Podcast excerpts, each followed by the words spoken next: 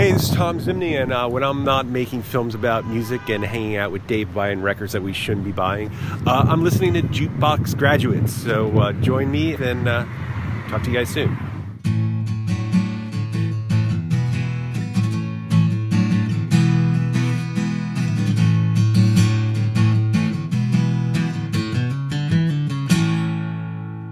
Thank you so much, Mr. Zimny. That was Tom Zimny, director of The Searcher, the HBO documentary on Elvis, running currently. And uh, I'm Eugene Edwards. And I'm Dave Rayburn.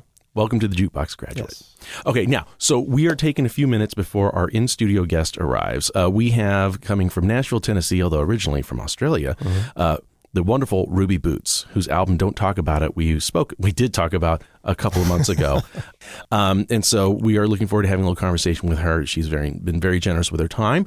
Um, so before she arrives, we just want to uh, take care of uh, a few things. Dave. So, Gene, speaking of the searcher, oh, oh, oh! I'm a searcher. What'd you find? So, so dig this. So my itches. I was on the road that week that we we talked about it, and of course it was going to premiere on HBO that Saturday night. Yep. And of like, and this is so rare that I actually had that Saturday night off, and I'm on the road. Yeah. What are the odds? Uh, unlikeliest thing, right? And so I'm going to be at a hotel in St. Louis a Saturday night off. So I'm excited. I'm actually going to get to watch this. Because by the way, if I'm at home, I'm not, you know, I don't have television, so I don't have HBO. So Saturday night rolls around. I'm really excited, and the hotel doesn't have HBO. and you already had three plus hours blocked out. It has Showtime. it has stars. It has everything except for HBO. So I'm like, I'm sitting there just the one guy's like, I can't, I, I can't believe I talked about this thing for almost, you know, 15, 20 minutes and I'm not going to see it. So I still haven't seen it. So okay. I'm, I'm the searcher. I'm just, you know what? My point is, I'm just like Elvis. Yeah. Yeah. All well, right. now we need to get you back out on the road so you can maybe watch it somewhere. that, that, okay, next week. I'm on it. Tom, I'm sorry. I will see it. I promise I'll see it. Uh, I'm, sure, I'm sure Mr. Zimny is just personally heartbroken that I haven't seen it. He's a little disappointed, but uh, I'll, I'll, keep that. That hurt. So how is it? It's fantastic. It is so good. I've heard great things. I heard great, like all of Willie's guys because we were, we were doing shows with Willie Nelson. Yeah. So they were all excited to see it too. Like everyone, and I was like, "Oh, don't tell me they weren't able to see it either." No, so you guys were, were just no, all at the bar it. that no, night. No, no, no, they saw it. No, they were fine. no, they were fine. Just so anyway, um, oh, and real quick, so the last episode, yeah, I, was, I taped my portion from my hotel room in yes. Omaha. The next day, uh, went to the venue. Uh, it was I can't remember the name of the arena now, but we played some arena. And there was this electronics store next door to the arena, and it had a very crudely hand painted sign. Uh, something like, "Hey Willie, we have vintage amps. Come on in," or something like that. It was like an electronics store. Well, it's hard to describe because um, you really I couldn't tell what was for sale and what wasn't, and it was this big labyrinth of gear. Mostly, it's all old gear some great stuff, some weird stuff, and there were some records for sale, and there were anvil cases for sale, and there was a studio in the back, and and then you would uh, like inside the studio there was gear, and maybe some of that was for sale too. It was a little hard to understand, but I go in there and hear the unmistakable, unmistakable sound of Mickey Raphael playing harmonica, mm-hmm.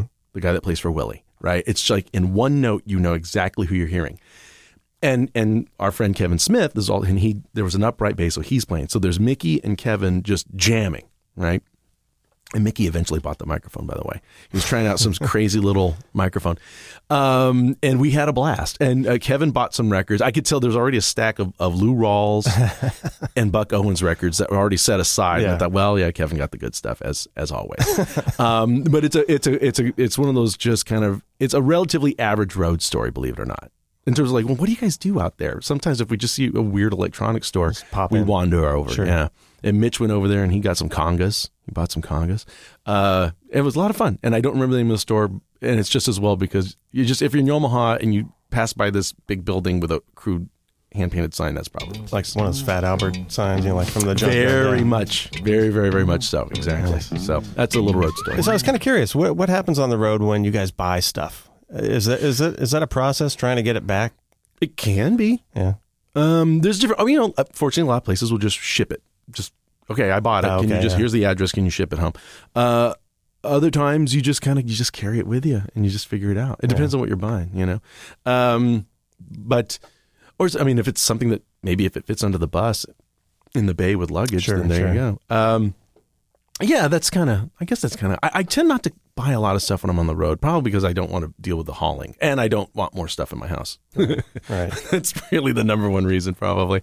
Um, so that, and then we were all excited. Uh, the, guy and the guys in Willie's band, we were all. Uh, they were excited about that the book, the Astral Weeks book Yeah, by yeah, Mm-hmm. Ryan Walsh, which which I finished since we last spoke. Oh, you and have? I'm just just it was just riveting, and I can't wait to talk to Ryan about it. In fact, he was in Los Angeles the week that I was, was out of town. I think he did a book soup appearance. Yeah, he did. and I didn't even know about it. No, he. I'm, I didn't. I'm sorry, I forgot to tell. because he, because he's oh, yeah, I'm in, like I'm hanging out with friends tonight in Koreatown. Yeah. We're just gonna talk. I said I would love to, but I'm in Dubuque. You know.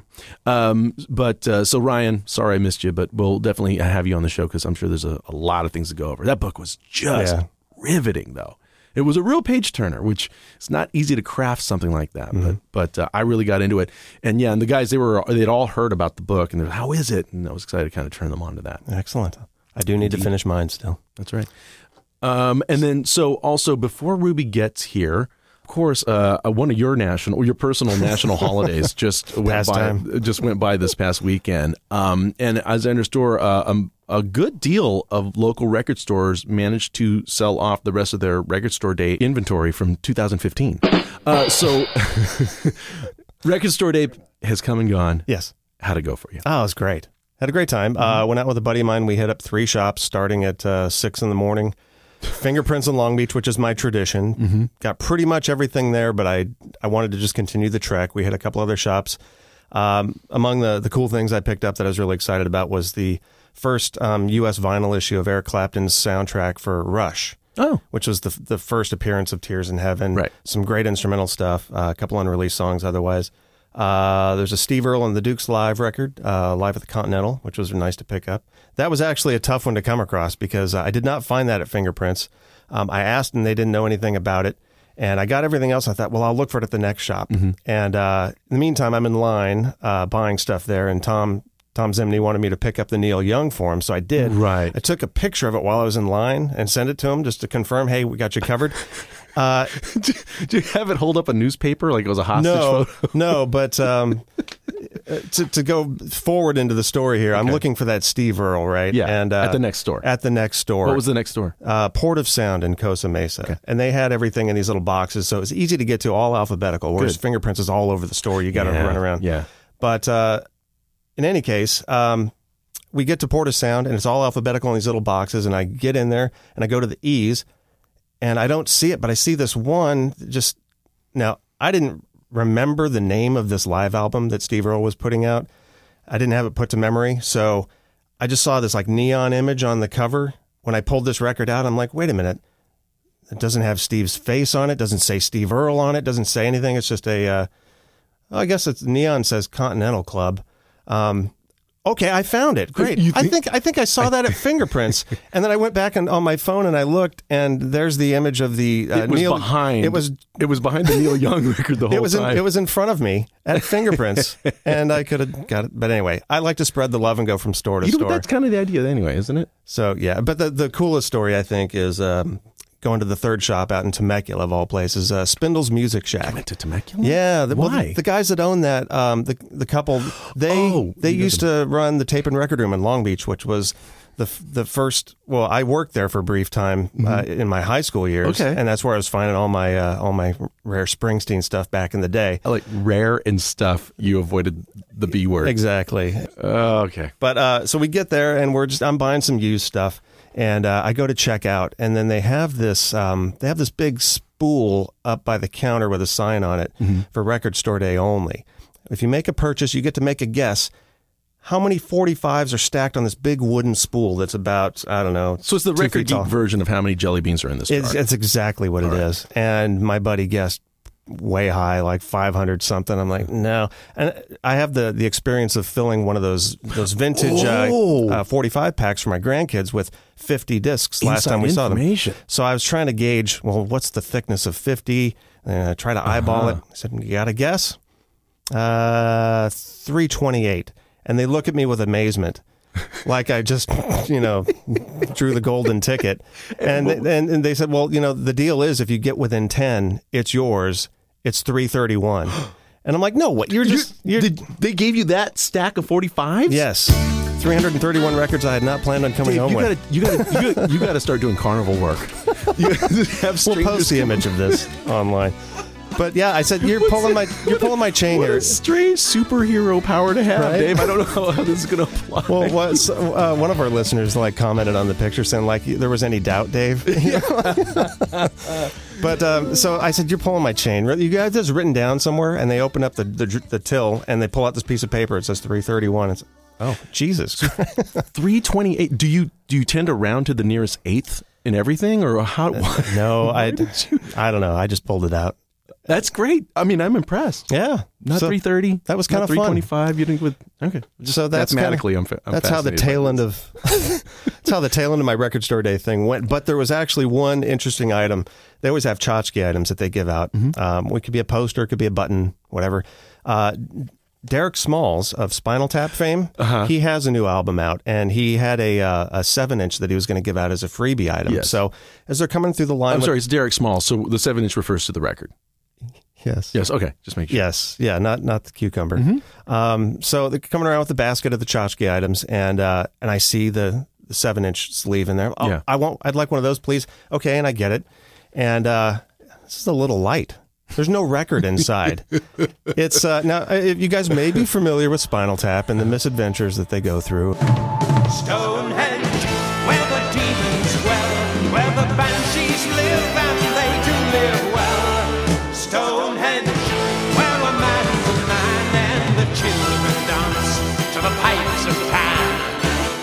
You know, one year they made a promotional item. Uh, they're trying to produce a Spinal Tap calendar, and what ended up shipping out was this white box with a sticker that says Spinal Tap calendar, whatever year it was. You open it up, and inside is a colander. Yes. and they said there was a there was a mix up at the printers.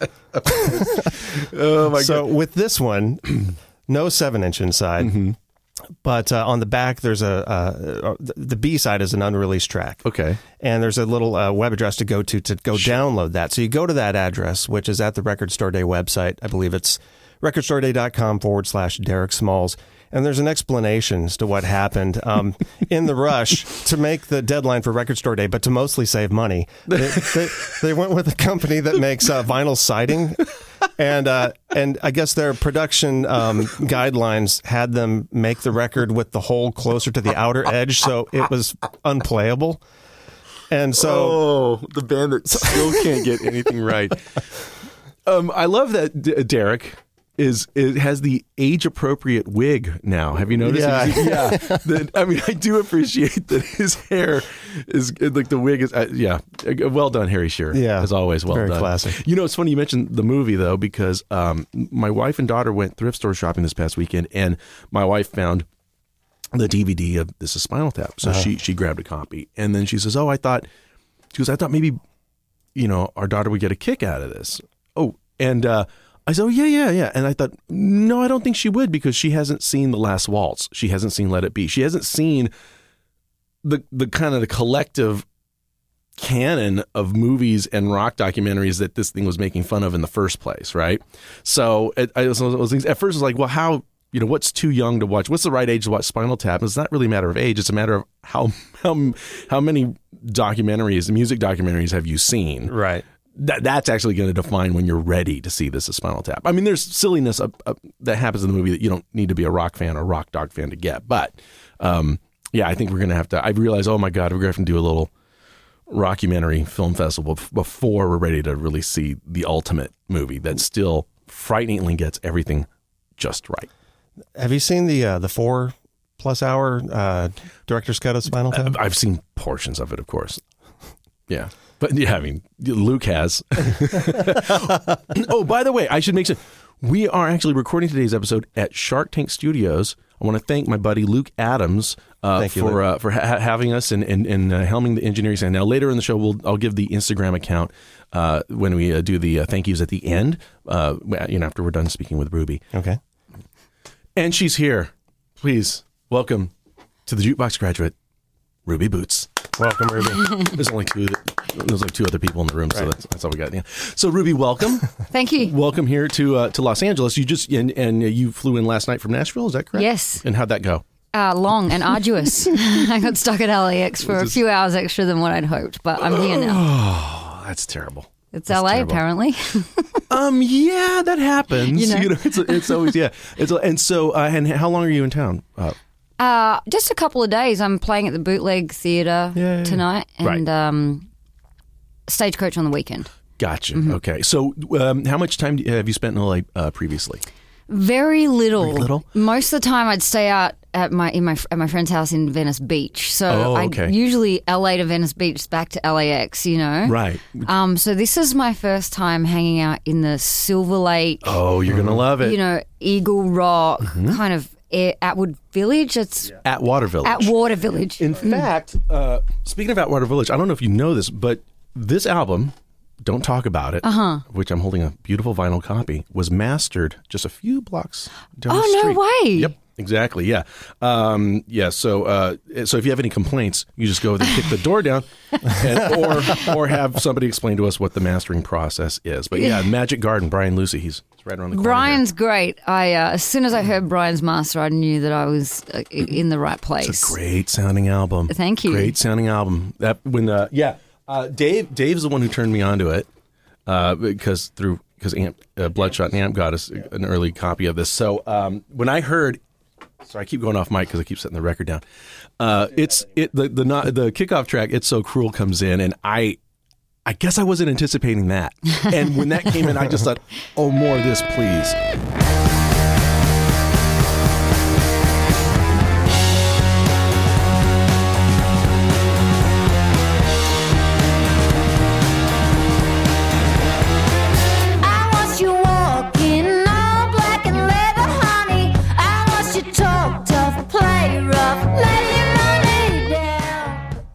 There's just this really sexy swagger to the whole thing. Vocal first, but just the swing of the whole thing just has kind of a just kind of a nastiness to it. And I thought, oh, yeah. and I thought maybe that was the tone of the whole record. And of course, we we get into later tracks, and there's a lot more going out uh, or going on around here.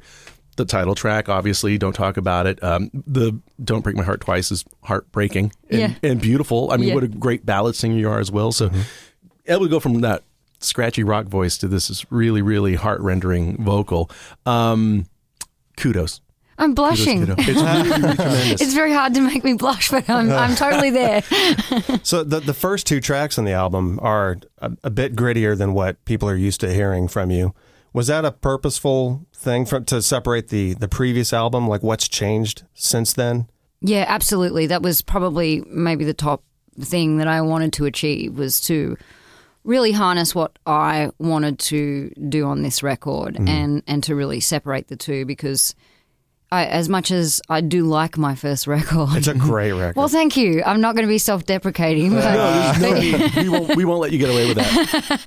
but uh, there were, I guess, you know, I was having a chat to um, a friend of mine who hasn't yet made a record in Nashville just a couple of days ago, and she was saying, you know, I kind of want to do this, and but I can't, I'm focusing on more on what I, I don't want to do, and, and I don't feel like that's the best place to start. And I said, well, in fact, that's actually where I started, Yeah. you know, and I think when you can make a really a clear line in the sand of what you don't want to do because it didn't, didn't necessarily serve your soul Mm. ho- to its wholest effect on the last record.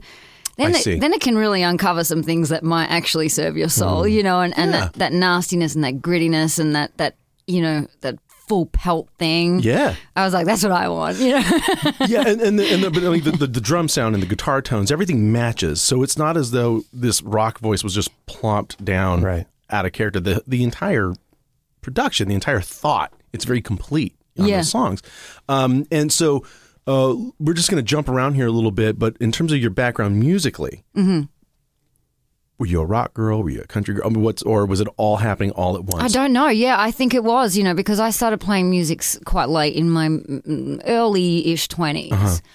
And uh, I listened to a lot of, uh, I guess, old '60s folk. Okay. You know, Joan Baez, Bob Dylan, if you could call him. I guess Mm-hmm. Oh, it was certainly, back then. You know, 60s, back then, even though it's totally evolved. But um, uh, and then, but also was totally in love with Janis Joplin, and that you know that pull between those kinds of artists were just how do I, you know, feel like I can service all that inside myself and meet in the middle, you know? Mm-hmm. And it was like, well, I'll just do some of everything then I guess. Mm-hmm. And that's what- eventually it starts to cross over. I mean, that's the dream, yeah. Kind of, because I mean, the album is still like a little bit here and a little bit there, like you mentioned, and and it's and and I feel like that it just takes me to a place where it's like, well, I just have to serve the song, you know? Right, and also we get the idea after uh, the course of the, of the whole album that we get an idea of the entire person. Mm-hmm. Uh, can you tell us about that? Not just the song, but also just the performance Yeah. of, of, of "I'm a Woman."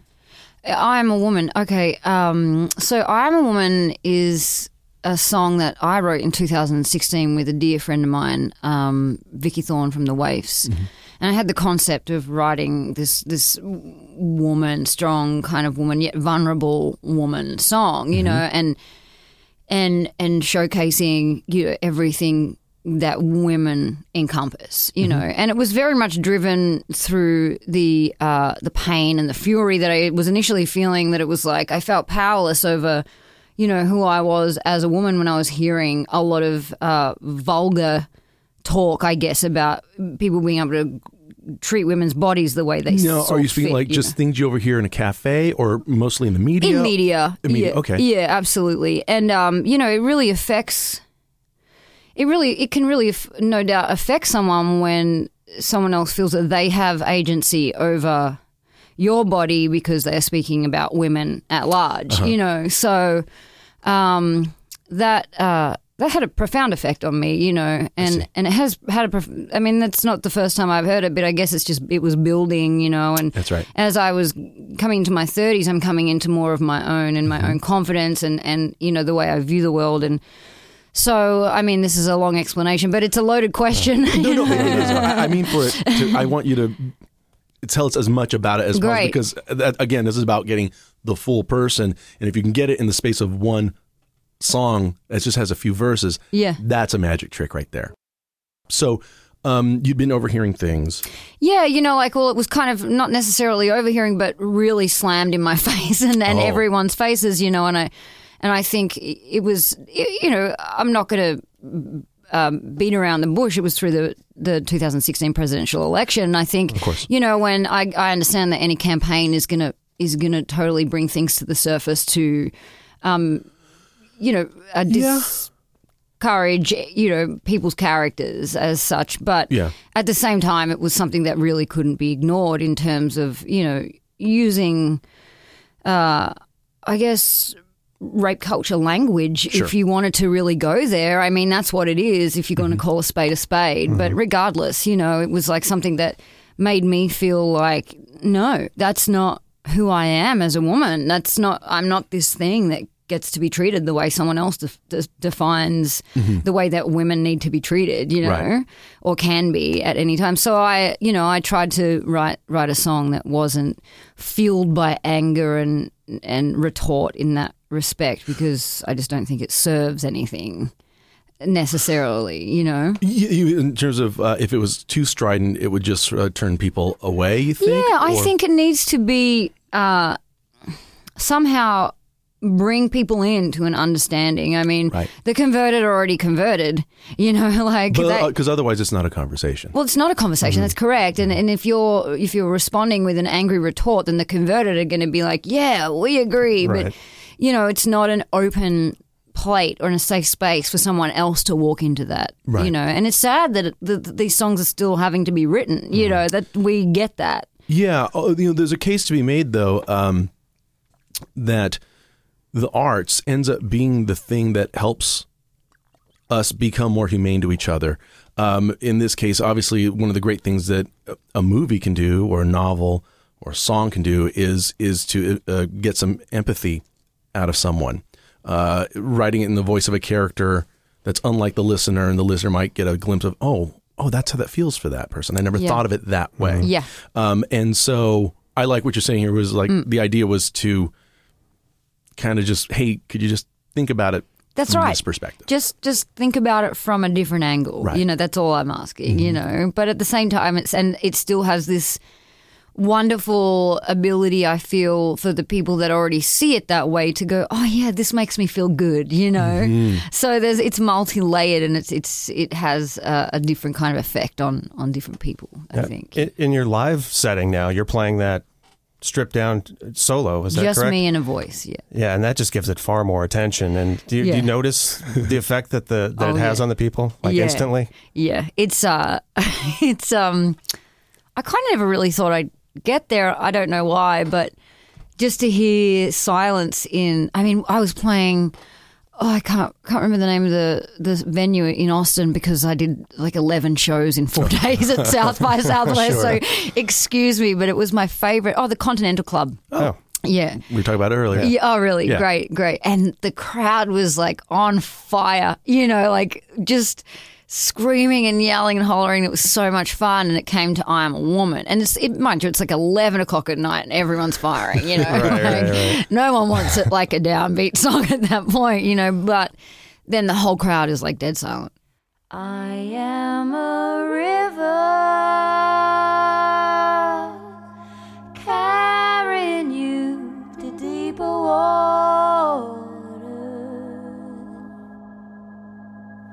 Why swim upstream when you can drift down with ease?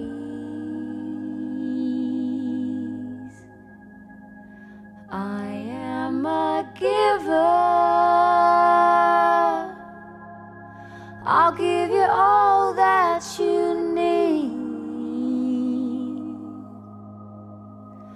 No shame in the taking.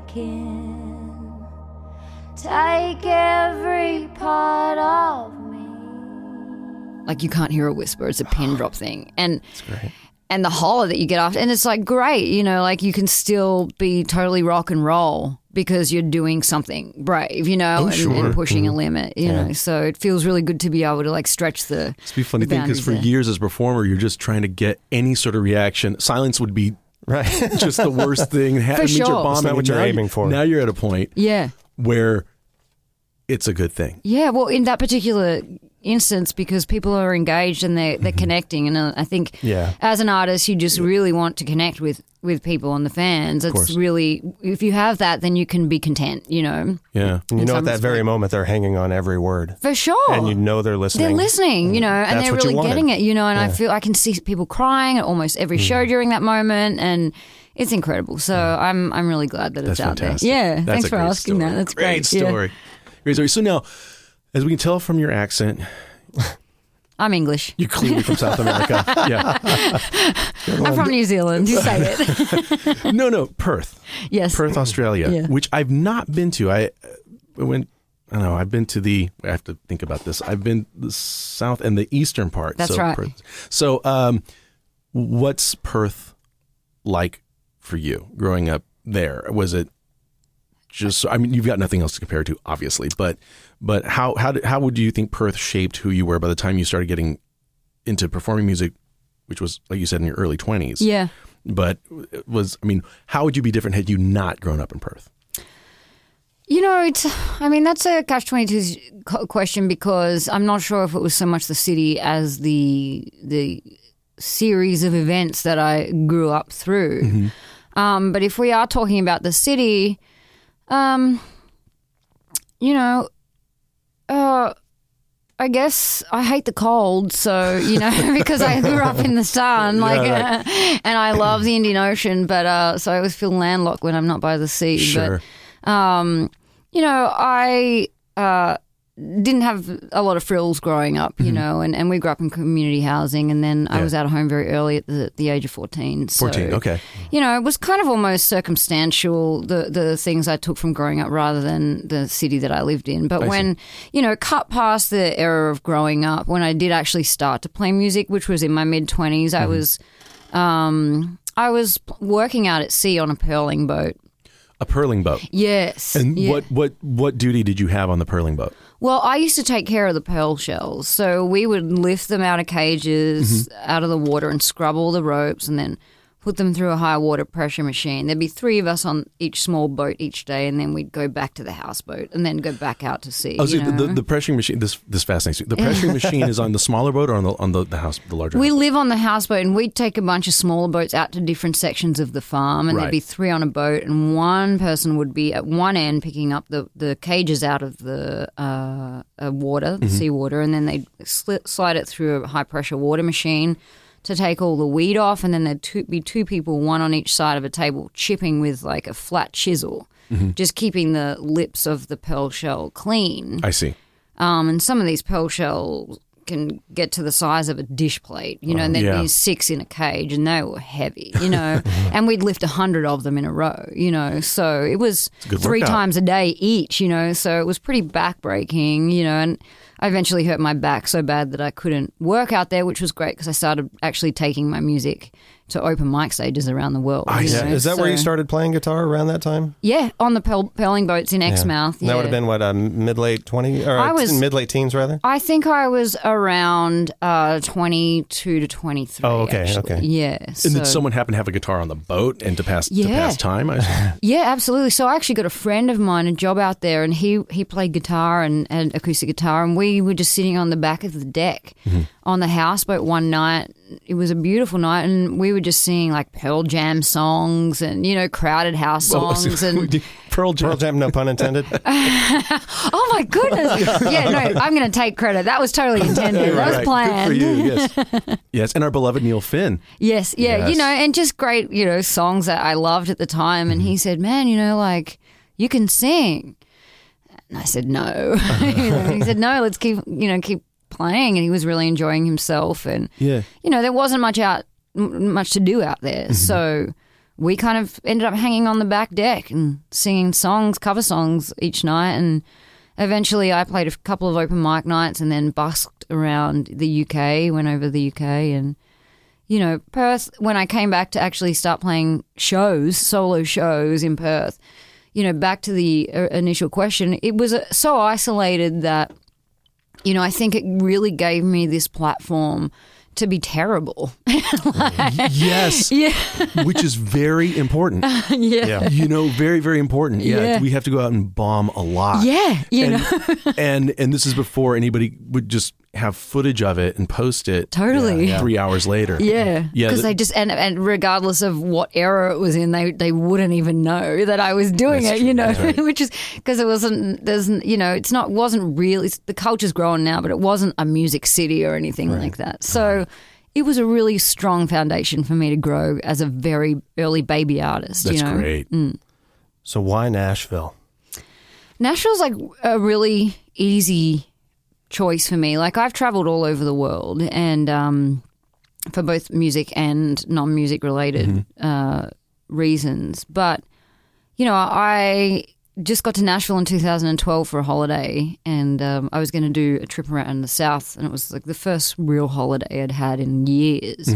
And I just got there and I just felt this energy and then started digging into the city because I loved the energy so much. And I kept going back twice a year and eventually, you know, moved there because there's a community there that's doing what I wanted to wanna do, do, you know. Um, reality bites when you get there sometimes, but, you know, it's like, okay, you can actually see that it's tangible and you could possibly get there, you know. So the new record was not recorded in Nashville. No, Where where was it recorded at? Dallas. Dallas. And why was that? Well, you know, I had started playing with one of my friends, Chase McGillis, uh, in Nashville. Uh, he was on bass, and he was connected with this crew of people and now band called the Texas Gentlemen. Right. And they're kind of they they're an incredible backing band for all kinds of artists, but they're their own band as well. Okay.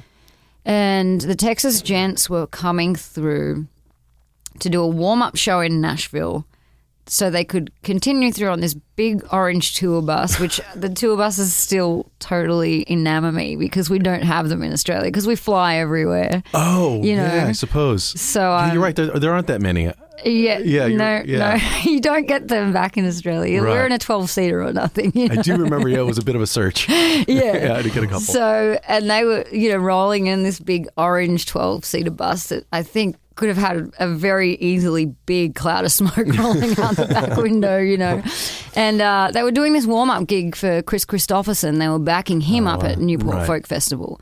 So I uh, got up and sang me and Bobby McGee at the warm up gig, and um, I got to know them and and specifically Bo, who is one of the ringleaders, and uh, yeah, he started listening to songs and wanted to produce the record, and I thought it was a great fit. So I went out to his studio in Dallas.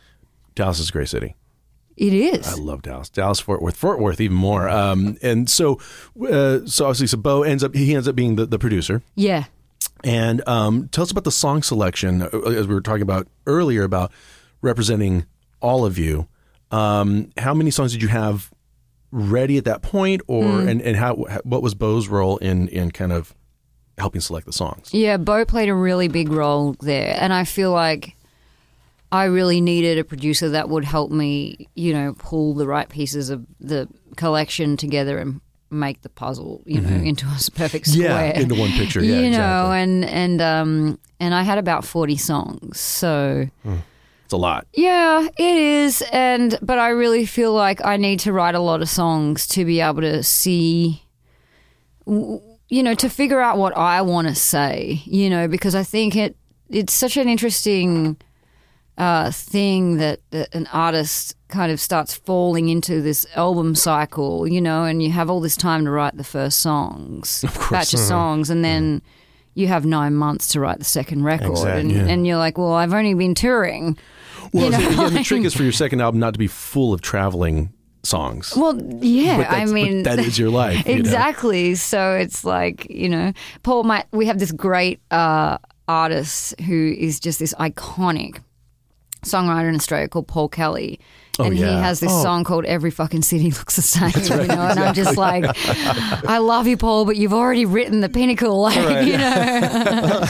so out of 40 you guys come down to 10 which i also Yeah. really really appreciate i've really been into concise albums lately Yeah. that and you know and they just um and did you have were, of these songs were there any surprises to you like ones that bo said we're definitely doing this song you thought really that one Uh, actually, he helped me be brave enough to put "I Am a Woman" Oh. onto the record. I really wanted it on there, but I was still, I guess, around the writing period, I'm I'm quite crippled with self doubt. So Mm-hmm. you know, you can I can get a little blinded during that period, which Yeah. is why having Bo around to kind of say, no, no, this is really going to be one of the backbones. interesting because a producer could serve as just this human bridge between you mm-hmm.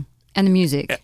and the audience Sure. I mean, in oh that yeah. way, it's sure. sort of like you know, he- I mean, really could he could just like, yeah, I, I think that's a little too much, or he's like, no, no, that's definitely on the record, and that's Yeah. going to help that conversation along. For you know? sure, and he's he's really smart in that respect and really personable because he'll he won't judge you, but he will soak up you know parts of your personality and he'll see them in the songs and Mm-hmm. go, well, this is actually you know part of your personality. That's why you wrote this. You just haven't put it in the mix yet because maybe I just couldn't hear it within the batch of ten songs that you know if sonically. yeah, So, you know, he could see some, have the vision for that there and stuff like that. Like, I mean, there was, we did 13 in the studio and then whittled it down to uh, Perfect. 10. Oh, good. That's So, great. That's yeah. highly efficient. Yeah.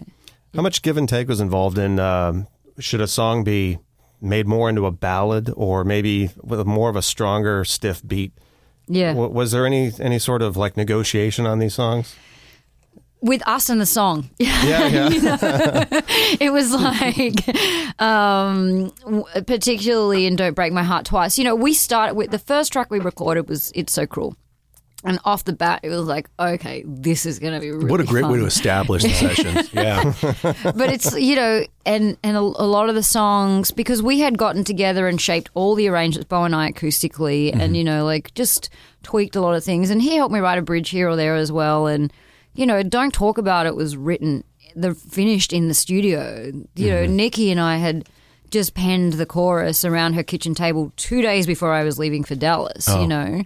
So i'm like writing melodies for verses in my head incessantly you oh, know. Yeah. and we two weeks into tracking, like Bo goes to see his son, and and and you know he's on the plane on the way back, and he's saying like, "Have you got the words for that bridge yet?" And the melon, I was like, no. No. you know, and then bang, it came to me, you know, Yeah. and then we kind of, you know, so there was all that kind of going on throughout the record as well. But um, Don't Break My Heart Twice was the, the biggest one where we were having the conversation with the song. Mm-hmm. Because at this stage, I'd done all this, you know, sassy kind of rock and roll stuff. Yeah. And it was really getting me off. I was like, yeah, this Yeah. is the record Yeah, yeah. and I it took me a lot of uh, um I guess it I I had to be a a little bit more exposed and vulnerable because it's such an exposing lyrical song even though there's defiance in the lyrics because it's like I'm going to go there again but don't mess Oh, no, me up again you know You're drawing boundaries. yeah, for sure. But I'm still giving someone else the power to kind of almost say, you have the ability to mess me up again. You know, it's like, Yeah. so it's this really fine line, and putting that into a ballad was it was really exposing for me. But we had spent all day on this one song, and we spent five days with the main band. You know. Like oh shit, okay, Yeah. this, this is the stumbling block, and um, we tried three different approaches, and Bo just said, "Let's just go home," you know. and so he sent everyone home, and he just went into this. You know, we were just hanging out. He went into the the the main room, tracking room, and started playing on the piano. And he's like, Bex, get in here. And I just started singing it, you know, and I was like, okay, I'm going to have to have a ballad on my record. You know, so we were really serving the songs, Yeah. you know, and um, it really went to show that everyone's intuition and raw instinct was totally intact in th- throughout the process, you know? Yeah. So, Uh, you mentioned Nikki Lane. How, Yeah. how did you come across Nikki? uh, Nikki and I toured together in Australia in 2014. So Okay. thank my mate BT for putting us together. And he did send me a note. He runs a, a touring company called Love Police. And he sent me a note going, "This is this is going to be good. Trust me." Oh, sure. Yeah, yeah, yeah. I was like, "Yeah, you are a smart guy," you know. and uh, we hit it off, and and because I kept going back to Nashville, like I said, you know. So I'm um, sorry, you were still living in Australia? yeah, Okay. yeah. This was in fourteen, and uh, so um, I'd still bump into Nikki and hang out with with her in Nashville when I'd visit, and uh, eventually. Uh, we when I moved in 2016, we really hit it off. So, um, you know, and it's just the bond just grows. You know, when you find someone that's your people, then Well, tell, tell us a little more about that. About in Nashville, finding, as you say, your people. Mm. Um, and uh, of course, uh, Nashville's not totally bifurcated necessarily, but certainly there's East Nashville. sure, Uh, as much as there's Silver Lake Echo Park. sure. I mean, they're very similar. That's uh, Los Angeles, Nashville right now. They're very interchangeable to me. Believe it or yeah, not. and and uh, you know, Silver Lake and and this kind of area is the first time I've really been struck by LA. You know, I'm like, oh shit, I'm in trouble. I really like it here. You know, no, I'm telling you, I know so many people just go back and forth. right? They go back and forth, and it's it's just perfectly natural. Yeah, I'm in. And again, that flight, you know, you, on flying uh, the LAX to BNA, you're going to see someone you know, Yeah. or or some, or you know, I mean, it's it's maybe two degrees of separation at best. Yeah. Uh, there's always an acoustic guitar or two uh, being put up overhead. That was me That on was this you. flight. um, so so um, other people that that you uh, came into contact with early in Nashville kind of helped you you integrate there. Uh, can t- tell us about that? Yeah, I mean, really, it was Nikki. Actually, you know, Nikki's guitarist Alex Muñoz. He um, he's actually from Spain. Yeah. I met him in 2012. Where, you know, when I first landed, and he was working out of Alex the Great studio in in Berry Hill, and I was working the, the two connected studios next to each other in Club Raw.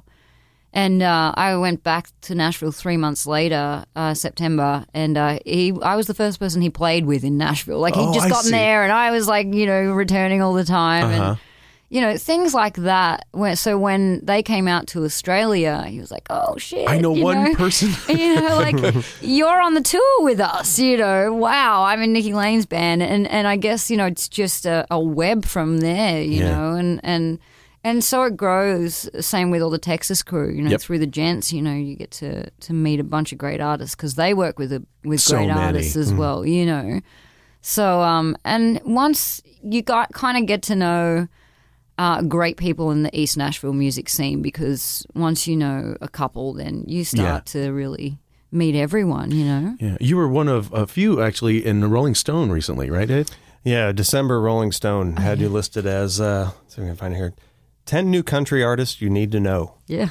Which it's awesome to get the advertisement from Rolling Stone, Yeah. getting your name out there. But Yeah. how comfortable are you with the country label? Uh, not very comfortable at all. You know, just um, to put it Really? bluntly. Yeah. yeah, I mean, I don't know if you could call it so cruel a country. song. Well, see, that's but that's just country. We've talked about on the show before how Mm, yeah. country has always been kind of a big tent Mm. genre.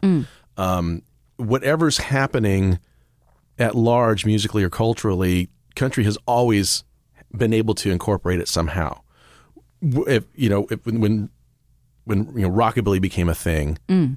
it it it incorporated that, and when uh, symphonic instruments were in the early '60s, very Right. easily, there was countrypolitan, and you know even took it, it took hippies and outlaws and said, "Yep, we can cover that too." It even the urban cowboy movement references disco in a, in a hmm. big way, and of course now we're hearing more and more hip hop involved in country music, which is no, no, no, but but but that's just a totally legit thing. For It was a- sure. you know, I mean, hip hop was played in suburban America, Yeah. starting in the '90s, Yeah.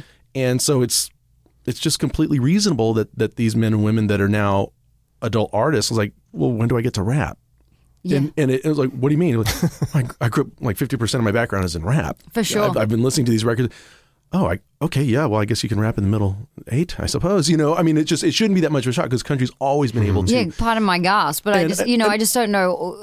I guess tags and labels are really uh, the interesting thing of where, it, and and totally valid everything that you say with, you know, incorporating all the different influences depending on the era, which I guess is really relevant to to the record as well because there's a lot of that grunge era that I grew up through that I'm like, Right. well, when do I I it. get to do that? Which is exactly what I. So I get that. And there you it is. know. It was uh, uh, Shelby Lynne and her sister uh, Allison. Allison, Moore. They did a, a duet record uh, a year or two, and they They did, did a, a Nirvana cover. covered a Nirvana song. Yeah. I, I just I don't I've never seen myself as a country artist, you know, and I just like uh, I feel that the country the country music that I really love is is quite traditional. Starting, You know. with, for example, Well, back in the day when I when mum was listening to Dolly Parton, you know, Okay. like that's country music to Yeah. me. Like uh, I guess George Jones and uh, Tammy Wynette, you know, Right. like the country voices. You Yeah. know, it's so it's. I guess there's certain people that are open to having the window open to all those influences and and sub you know genres, but some people are purists, I guess, and and I'm, it's not that I'm a nerd about country music. It's just that for what I know that country music is, it's, it's quite pure, you know. Mm-hmm. right? Yeah. So I would call Josh Hedley, Joshua Hedley, who's just released Mr. Jukebox. I would call him a, a pretty strict country artist, Right, You know? and, but- and that's also the thing. This is timeless. Is there's always been a purist in country music Oh yeah, yeah. at all times. Yep. And the what what's defined as pure has changed over that time too. So Sure. as sure as you know, I'm sure Hank Williams was not pure country to somebody at that time. Sure. It's Good unbelievable. Good point. And then because what I hear, um, for instance, um, the songwriting. Uh, and the arrangements remind me. Uh, I mentioned on the show when we first talked about this record. I felt a lot of Tom Petty influence, Mm-hmm. and uh, of course, there's it's you know there's a song called "Easy Way Out." So Mm-hmm. I kind of thought, oh, was there was that a glancing to uh, "I Won't Back Down"? Um, but if Tom Petty were a brand new artist right now, Mm-hmm.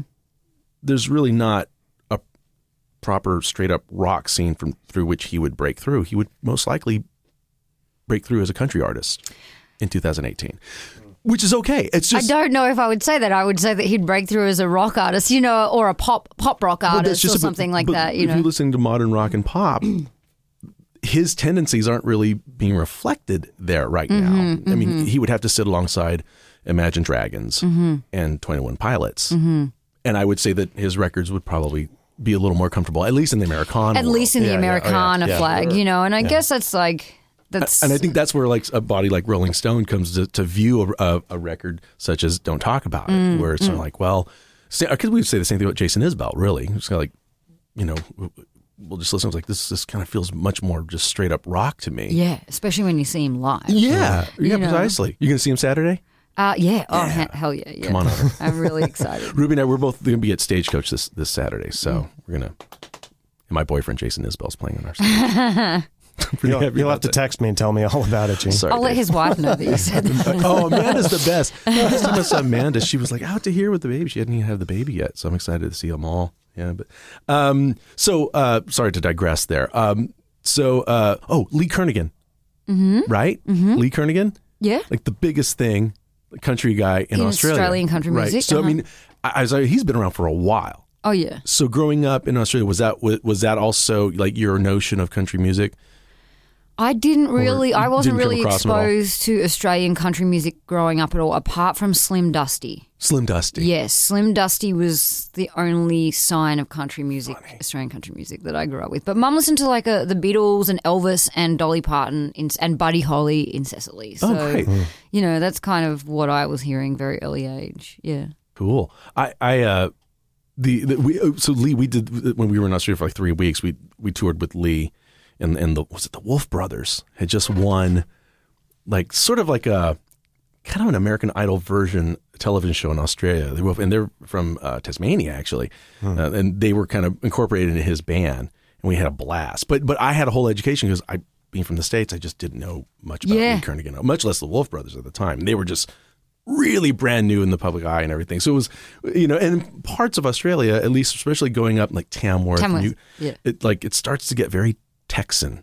Like Oh, after a while, the topography, the gigs, everything got just like, oh, okay, I'm feeling this now. Yeah. yeah, I can That- see. How, that's a real uh, um, specific pocket of Australia that that happens, you know. Yeah. Because very rural and, you know, um, it is very much focused on Australian country music. But I didn't really know who the Wolfe Brothers were till I think last year. yeah, Yeah. So I think maybe my. Uh, the, the kind of country music that I'm exposed to in Australia is still, you know, I'm still catching up or I'm limited in that respect. right, Yeah, yeah. right. And then, how often do you get back to Australia? Twice a year. Oh, good. Yeah, I was back there tw- t- twice last year, and I'm, I'm after California. I'm going back there for some shows in May. Yeah, so- so, Oh, great. Yeah, Now, who's who's with you on tour right now? Who's in the band and who who are on the bills? Uh, it's a, a rotating cast in the band, Mm-hmm. and um, I just hooked up with a couple of. Uh, did my language barrier just get me bad there? Do you use No. hooked up as just like a? Oh. No, we, no, we didn't. It's just a normal We thing didn't that you go- mean you caught up with people, right? It's like, I'm I'm so out of fashion that I I didn't even I didn't even that catch flew it. right past Yeah. us. Okay, great. Well, sometimes I just, I'm like, oh, now that is we that br- one of the things that means something different Ruby here? just announced, I just hooked up with two guys in LA. and We're like, good for you, yeah. Ruby. Now that we brought complete attention to that, I, well, you know, I just want to clarify because I, I mean, I was we were at uh, some beercade. Is that what you call them here? Like a, a bar and an arcade. I think. Well, that's what they called them in Chicago, I like East that. Coast. Anyway, Never heard that, but I, and I was there with the label, and I posted on Instagram like a photo of us at the barcade the day before, and I said, you know, yesterday was family day. It was great. We all nailed each other at the barcade. Okay, yeah, see that. And so, and I think Hooked Up has actually caught me by surprise as well. So I just, but it's just that banter that naturally rolls off the tongue. That's very funny. I do digress. Um, so I, uh, Luke and Matt, that's, that's, um, uh, Ben and Matt, excuse me, uh, are my two players tomorrow night. I have Ben. no, and Matt. Yeah. But That's, Ben. I think it's Jeff, Jeff, Okay. Jeffy. Like he's on guitar, and so I'm kind of engaging some players in LA, and then does I've it got a band change in from, Australia. from city to city? Are you bringing different players on board, or It depends if I have to fly. Yeah. You know, Yeah. I'm I mean, I've got an Australian band out there, Mm-hmm. but they're all really close long-term friends of mine, so, you know, so it'll vary between, you know, anything from flying in and and mm, having really great players that Mm-hmm. can have just nail it, you know. Yeah. yeah? So, Yeah, there's a, a, a couple of years ago, I think Bobby Whitlock from Derek and the Dominos, he and his wife uh, Coco, they're they're based in Austin, but they and they never tour. They just play at the Saxon like every Saturday night, pretty much. But they went out on a tour uh, about a year or two back, just as a duo, as they've always played together. But they wanted to bring an electric guitarist into the mix. So for every city they were playing, they reached out on Facebook to find if anybody in that city would be interested to play with them. Communicated with them directly, met them that night, mm-hmm. maybe rehearsed a little bit, brought them on stage. So every night was you knew what songs you were going to get and who was going to be fronting it, but there was going to be a flourish that you. there was going to be something different every night as far as yeah, as that sound. It could know. work. That's interesting. It could work. It could work. Yeah. It could totally. Well, it did work. I I guess it did It did work. because I did it. So the the first record came out through Lost Highway, is that correct? Mm-hmm. Yeah, and then the right. new record through Bloodshot Records. Great labels. You know what you're getting with both of these labels. Is that something that you were looking to secure for the new record? To be on a label that had a family that was a musical family that was definitely comfortable and familiar to you?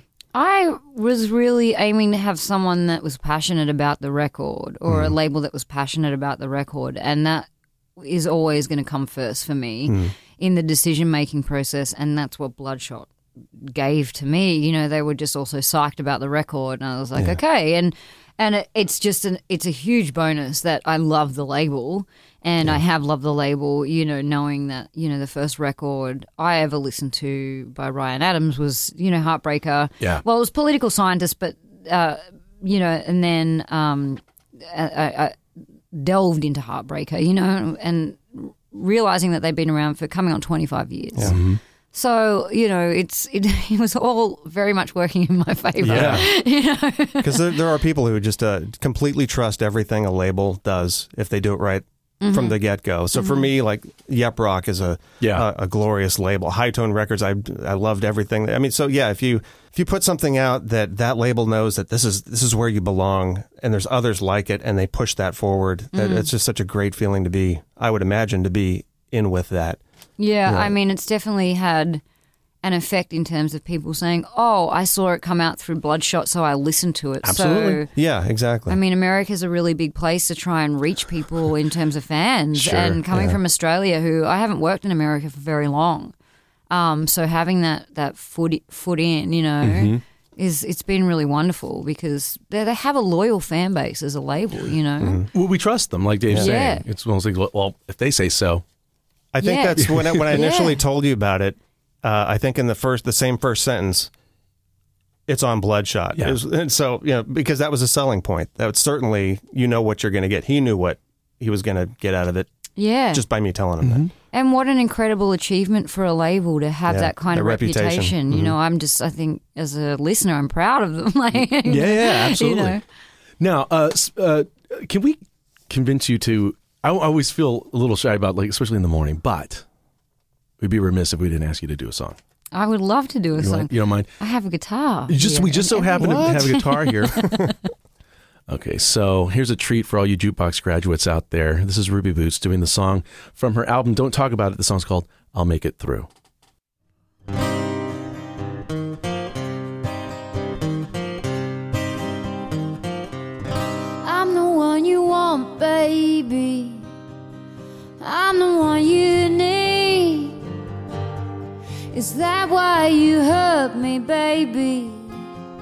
Is that why I bleed?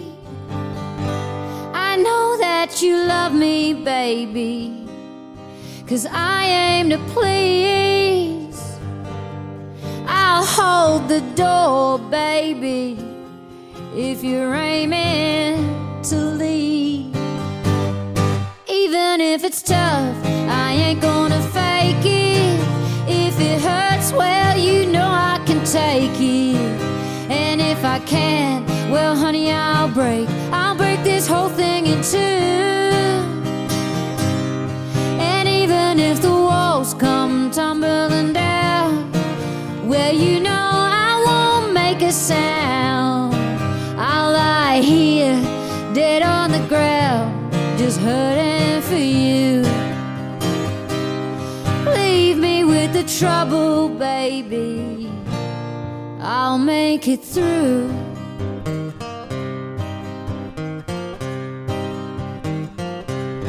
Love is a gamble.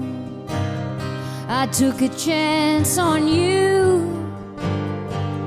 I'm more than you can handle, baby. Won't you tell me it's true?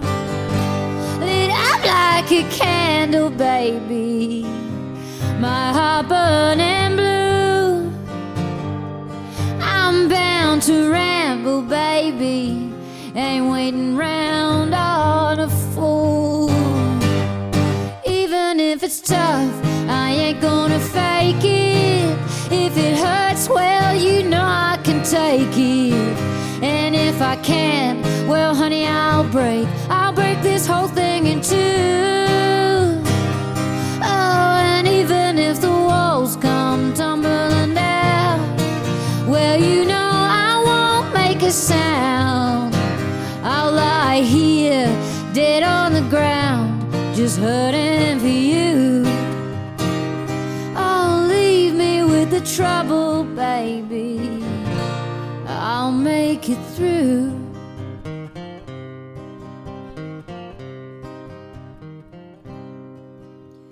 It's a crying shame you treat me like you do. Hearts are hard to tame. Words have lost their truth. And baby, so have you. Even if it's tough, I ain't gonna fake it.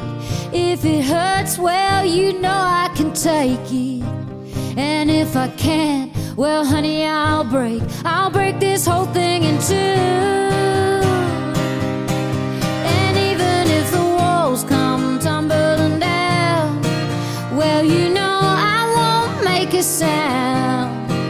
I'll lie here, dead on the ground, just hurting for you. Oh, leave me with the trouble,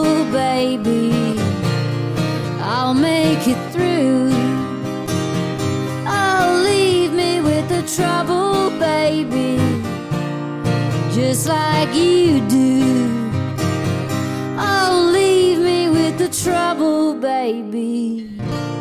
I'll make it through.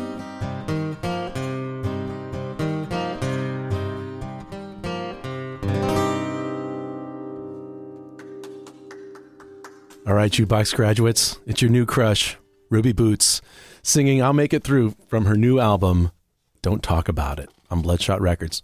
Coming through amp distribution, by the way. I have a whole scroll of credits behind that one song. um, so a song like that inspires the next question. Only reveal what you want. But how personal can a song be for you autobiographically and then and then how soon do you start covering up the tracks as you're writing? Yeah, you mean like the personal experience Right. right? Right. Right. So dusting that trail off. Um, right. you know, I guess songs can be deeply personal for me, but also have that effect where I guess if they're personal, someone has the ability to say, "Yeah, me too. I've been through that too," you know, Uh-huh. Right. or and thank you.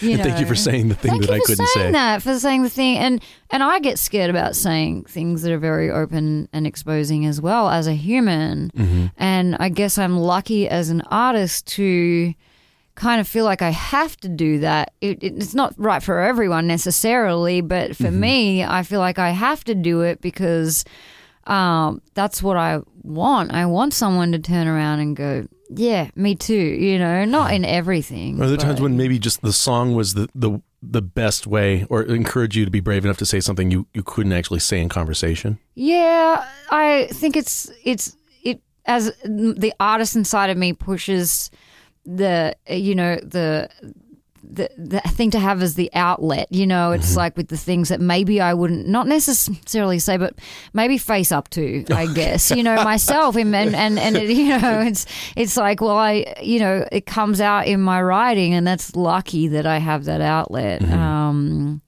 you know, I think not everything is a 100% truth. I mean, that's a pretty loose kind of scenario for any situation if between someone and someone else, you know, but it's definitely inspired through personal Is there anything like topically or not necessarily personally, but even just topically or that you you'd like to get through in a song and it's still it's still eluding you? Um, I think there's a lot, and I think I'm just too scared to face up to it for the, you know. It's like we have many more records to make. Yeah, you know, and I think there's a lot of stuff that um that has been part of my journey that I still haven't I've addressed personally, but I haven't put into songs, you know, and um I don't know if I ever will, but maybe I I need to, you know. I yeah, I'm contemplating it now because I'm thinking about the next record, batch. you know. So I'm like, oh, what do I have to say, you know? And Boy, isn't that something waking up every morning think, what do I have to say? Yeah, and there's there's I guess there's always something to say if you're continuously growing as a person and and within you know your community as well, not just internally. Like you're more aware of what's going on around you. So there's there's always something to say, but it's like.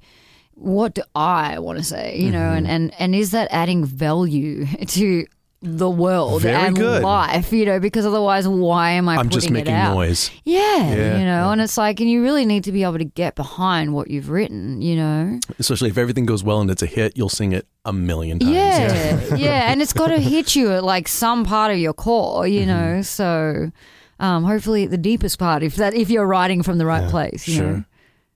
Do you think that's going to turn into a batch of 40 songs again? Oh, I get scared at the thought. I just remember that nine months thinking like, "You're a fraud. Can you do this?" You know, and it's like it's just constant mental ban- banter, and and then eventually you're like, "Oh, I did it. How did I do that?" like, Right. And you just got to keep going through all that that noise. Well, yeah, I was think it, it did one of the sort of maybe the fifth time or so that I heard uh, "Don't Break My Heart" twice. I I don't know, overwhelmed might be too strong a word, but I did. There was I just felt like, what did it feel like when you wrote that chorus and landed on it? Like when everything lands that well. Take these tears from my eyes and love me till I'm dry. But don't mess it up this time. Don't break my heart twice. Oh wow! I- Right. I, tell you what, that where that chorus was written. Okay. it was literally like birthed out of. I just had the words, you know, "Don't break my heart twice," Yeah. and um, and it, I was literally just sitting around at the hotel room on the 2016 Waves tour, and I just wrote it, like just you know, and and I thought it was terrible for about for about a year. Oh, you held on to it for a year. Oh yeah, I thought it was terrible, you know. And so Yeah. what? Oh, sorry, sorry. That, that? would have been sorry. It would have been about six months. Excuse me. Because, and then by the time I'm thinking years, um, by the time I even recorded it, I was still doubting. So yeah, about a year. But um, it was one of those things where I was just like, well, I don't know if this is anything. Wow. yeah. So it was just funny even to hear you say that to me. just where the melody lands, where the where, where, where that line lands, everything is just so right. And it just and I remember thinking to myself, oh, it just must be a satisfying feeling. It's like, okay, that's that's there. Yeah. Don't touch it. Yeah. You know, or or at the or was it just meticulously done? You know, it could have been. I've heard you know like the like uh, the Chris Isaak track "Wicked Game," as organic as it sounds, Mm. And as but it was really it took them forever to get that record, and it's yeah. there was early era drum programming and i mean it's really not the most organic recording process at all but the end product comes out like it sounds like everything's just a first thought and that's just how it has to be turns out that wasn't the case at all and so thank you for not breaking my heart Yeah. by revealing to Yeah, well, I mean, the but it lyrics around it. I mean, the verses really were took a lot of toil, you know. Um, but you know, the chorus just kind of was one of Mm-hmm. those things that I had really been. I think it was just one of those. Blah, I have to get this out. Perfect. You know, it was a dealing mechanism. oh congratulations Thank you. Fantastic. now, there's the part of the show that we have every time where we have our guest reveal their favorite Bill Murray story. and, and this I was like, "Is this the hard bit of the show?" yeah it, it, it, it will be now Only because I know you've got a good one. Uh huh. well, it's a it's a story of Halloween 2015. Is that a good way to kick off a story? yes, Does it I'll put feel some like it's spooky sound effects behind this. And uh, actually, I was with Nikki, and uh, we flew to Chicago, and she was like, "Come and sing backups with me. I have an extra day off in Chicago." So we hung out, and we went and vintage picked, you know, as we do in our day off, and we were the Cubs had won that night. They had lost. This Oh, it is was the during the World series. Series Oh, in wow. 2015. okay yeah Yeah. So they had lost the night that we played the show uh-oh and we kind of were very scared to go out in the streets because everyone, you know. And then the following night, her and I had stayed in Chicago, and and they won. And so then they, I think they had to win three more after that, or two more. I can't remember. Two but more. Two more, yeah. And uh, and so we were at the airport, and I, we were. um, watching the game from the hotel room, you know. Safety. And safety could have gone either way. And it was it was when I was in Chicago, I was learning about all the superstitious kind of things around the Oh. goat and yeah. yeah, and Forgive us the, the it was superstitions. incredible. I loved it. I was lapping it up. You know, Uh-huh. I didn't know anything about baseball, and so. And I was watching the screen. I saw Eddie Vedder on the screen, and- Right. And, Bill Murray and all these famous people. I was like, "Wow, baseball must be a really big sport." you know, I follow a Australian football league. Sure. You know, that's about it. But um, and so we were catching the plane to Nashville the next day, and I, I said to Nikki, I was like, "Oh, is that Bill Murray over there?" And she's like, "Yeah, let's go have a chat." You know. yeah. And so we went and just started chatting to him, and he was surprisingly uh, only had two people around him at that point. and we were talking, and next thing you know, there was about fifty people around, like trying to stranglehold him for a selfie. It was so insane. you know, I'm not sure if he enjoys it or not. I still haven't figured that bit out. you Hard to say. I know. Uh, like it's inevitable, right? So. Uh, anyway, he, we had already discovered that he was catching a connecting to flight to Charleston via Nashville. So I was like, great, I'll come with you guys. And then he got mobbed. And Right. then he turned around to us and said, you know, like, do we have to leave? Is the plane leaving yet? And I was like, yep, we've got to go. like, we're boarding. Way we're late. go. So he, we were his scapegoat. Yes. Saved him. And uh, he took us onto the plane with him. We, we, we walked on the moving sidewalks backwards, the three of us together. it just felt like we were in a Bill Murray movie, actually. And uh, what was the other kind of really funny thing that happened? Oh, we got to the seats. He's like, "Well, you guys choose where you want to sit." And Nikki's like, "I'll sit in the uh, window seat." And I was like, "I like the aisle." And and he and Nikki said, "Well, this is the best sandwich you've had in a while." And he said, "Well." I've eaten today, but I could eat again. And that was just Good like- line. I was like, come on, this is definitely a movie. And uh, we talked about baseball, and he asked us a lot about ourselves, and then he made us made us in inverted brackets sit and have cheese and meat platters with him at the Nashville airport. So Wonderful. and that was how we ended our time with Bill Murray. So there's a there's a uh, photo I saw online where uh, it looks is he asleep and you guys are kind of we're all Got your- faking it. Yeah, I, okay. you know, cat's out of the bag. it's a great image. Looks like you're just comfortably Yeah, sleeping on the shoulders of. Bill Murray. We called it our billow. A billow. We pegged that. It was pretty cool.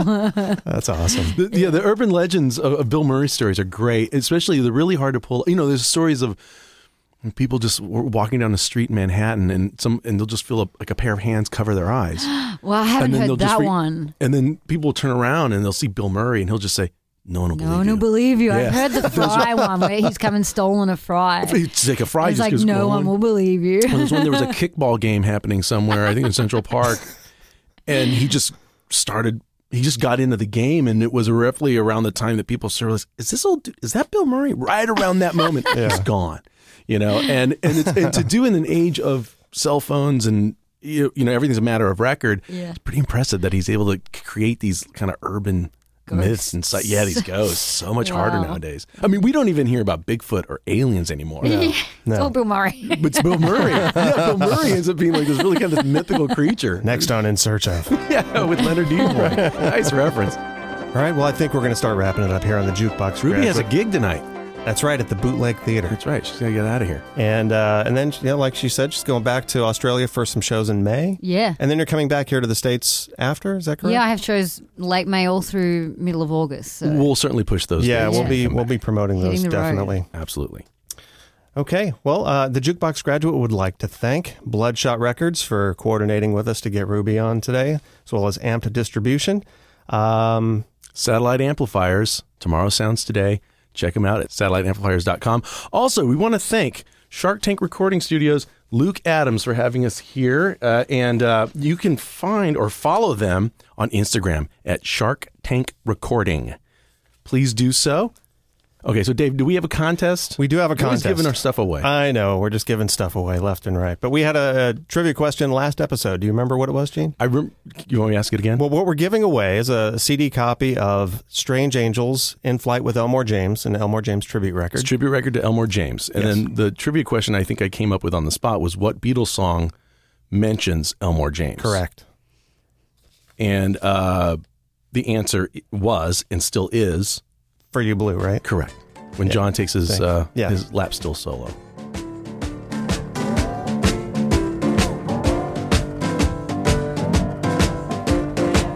Elmore James got nothing on this baby.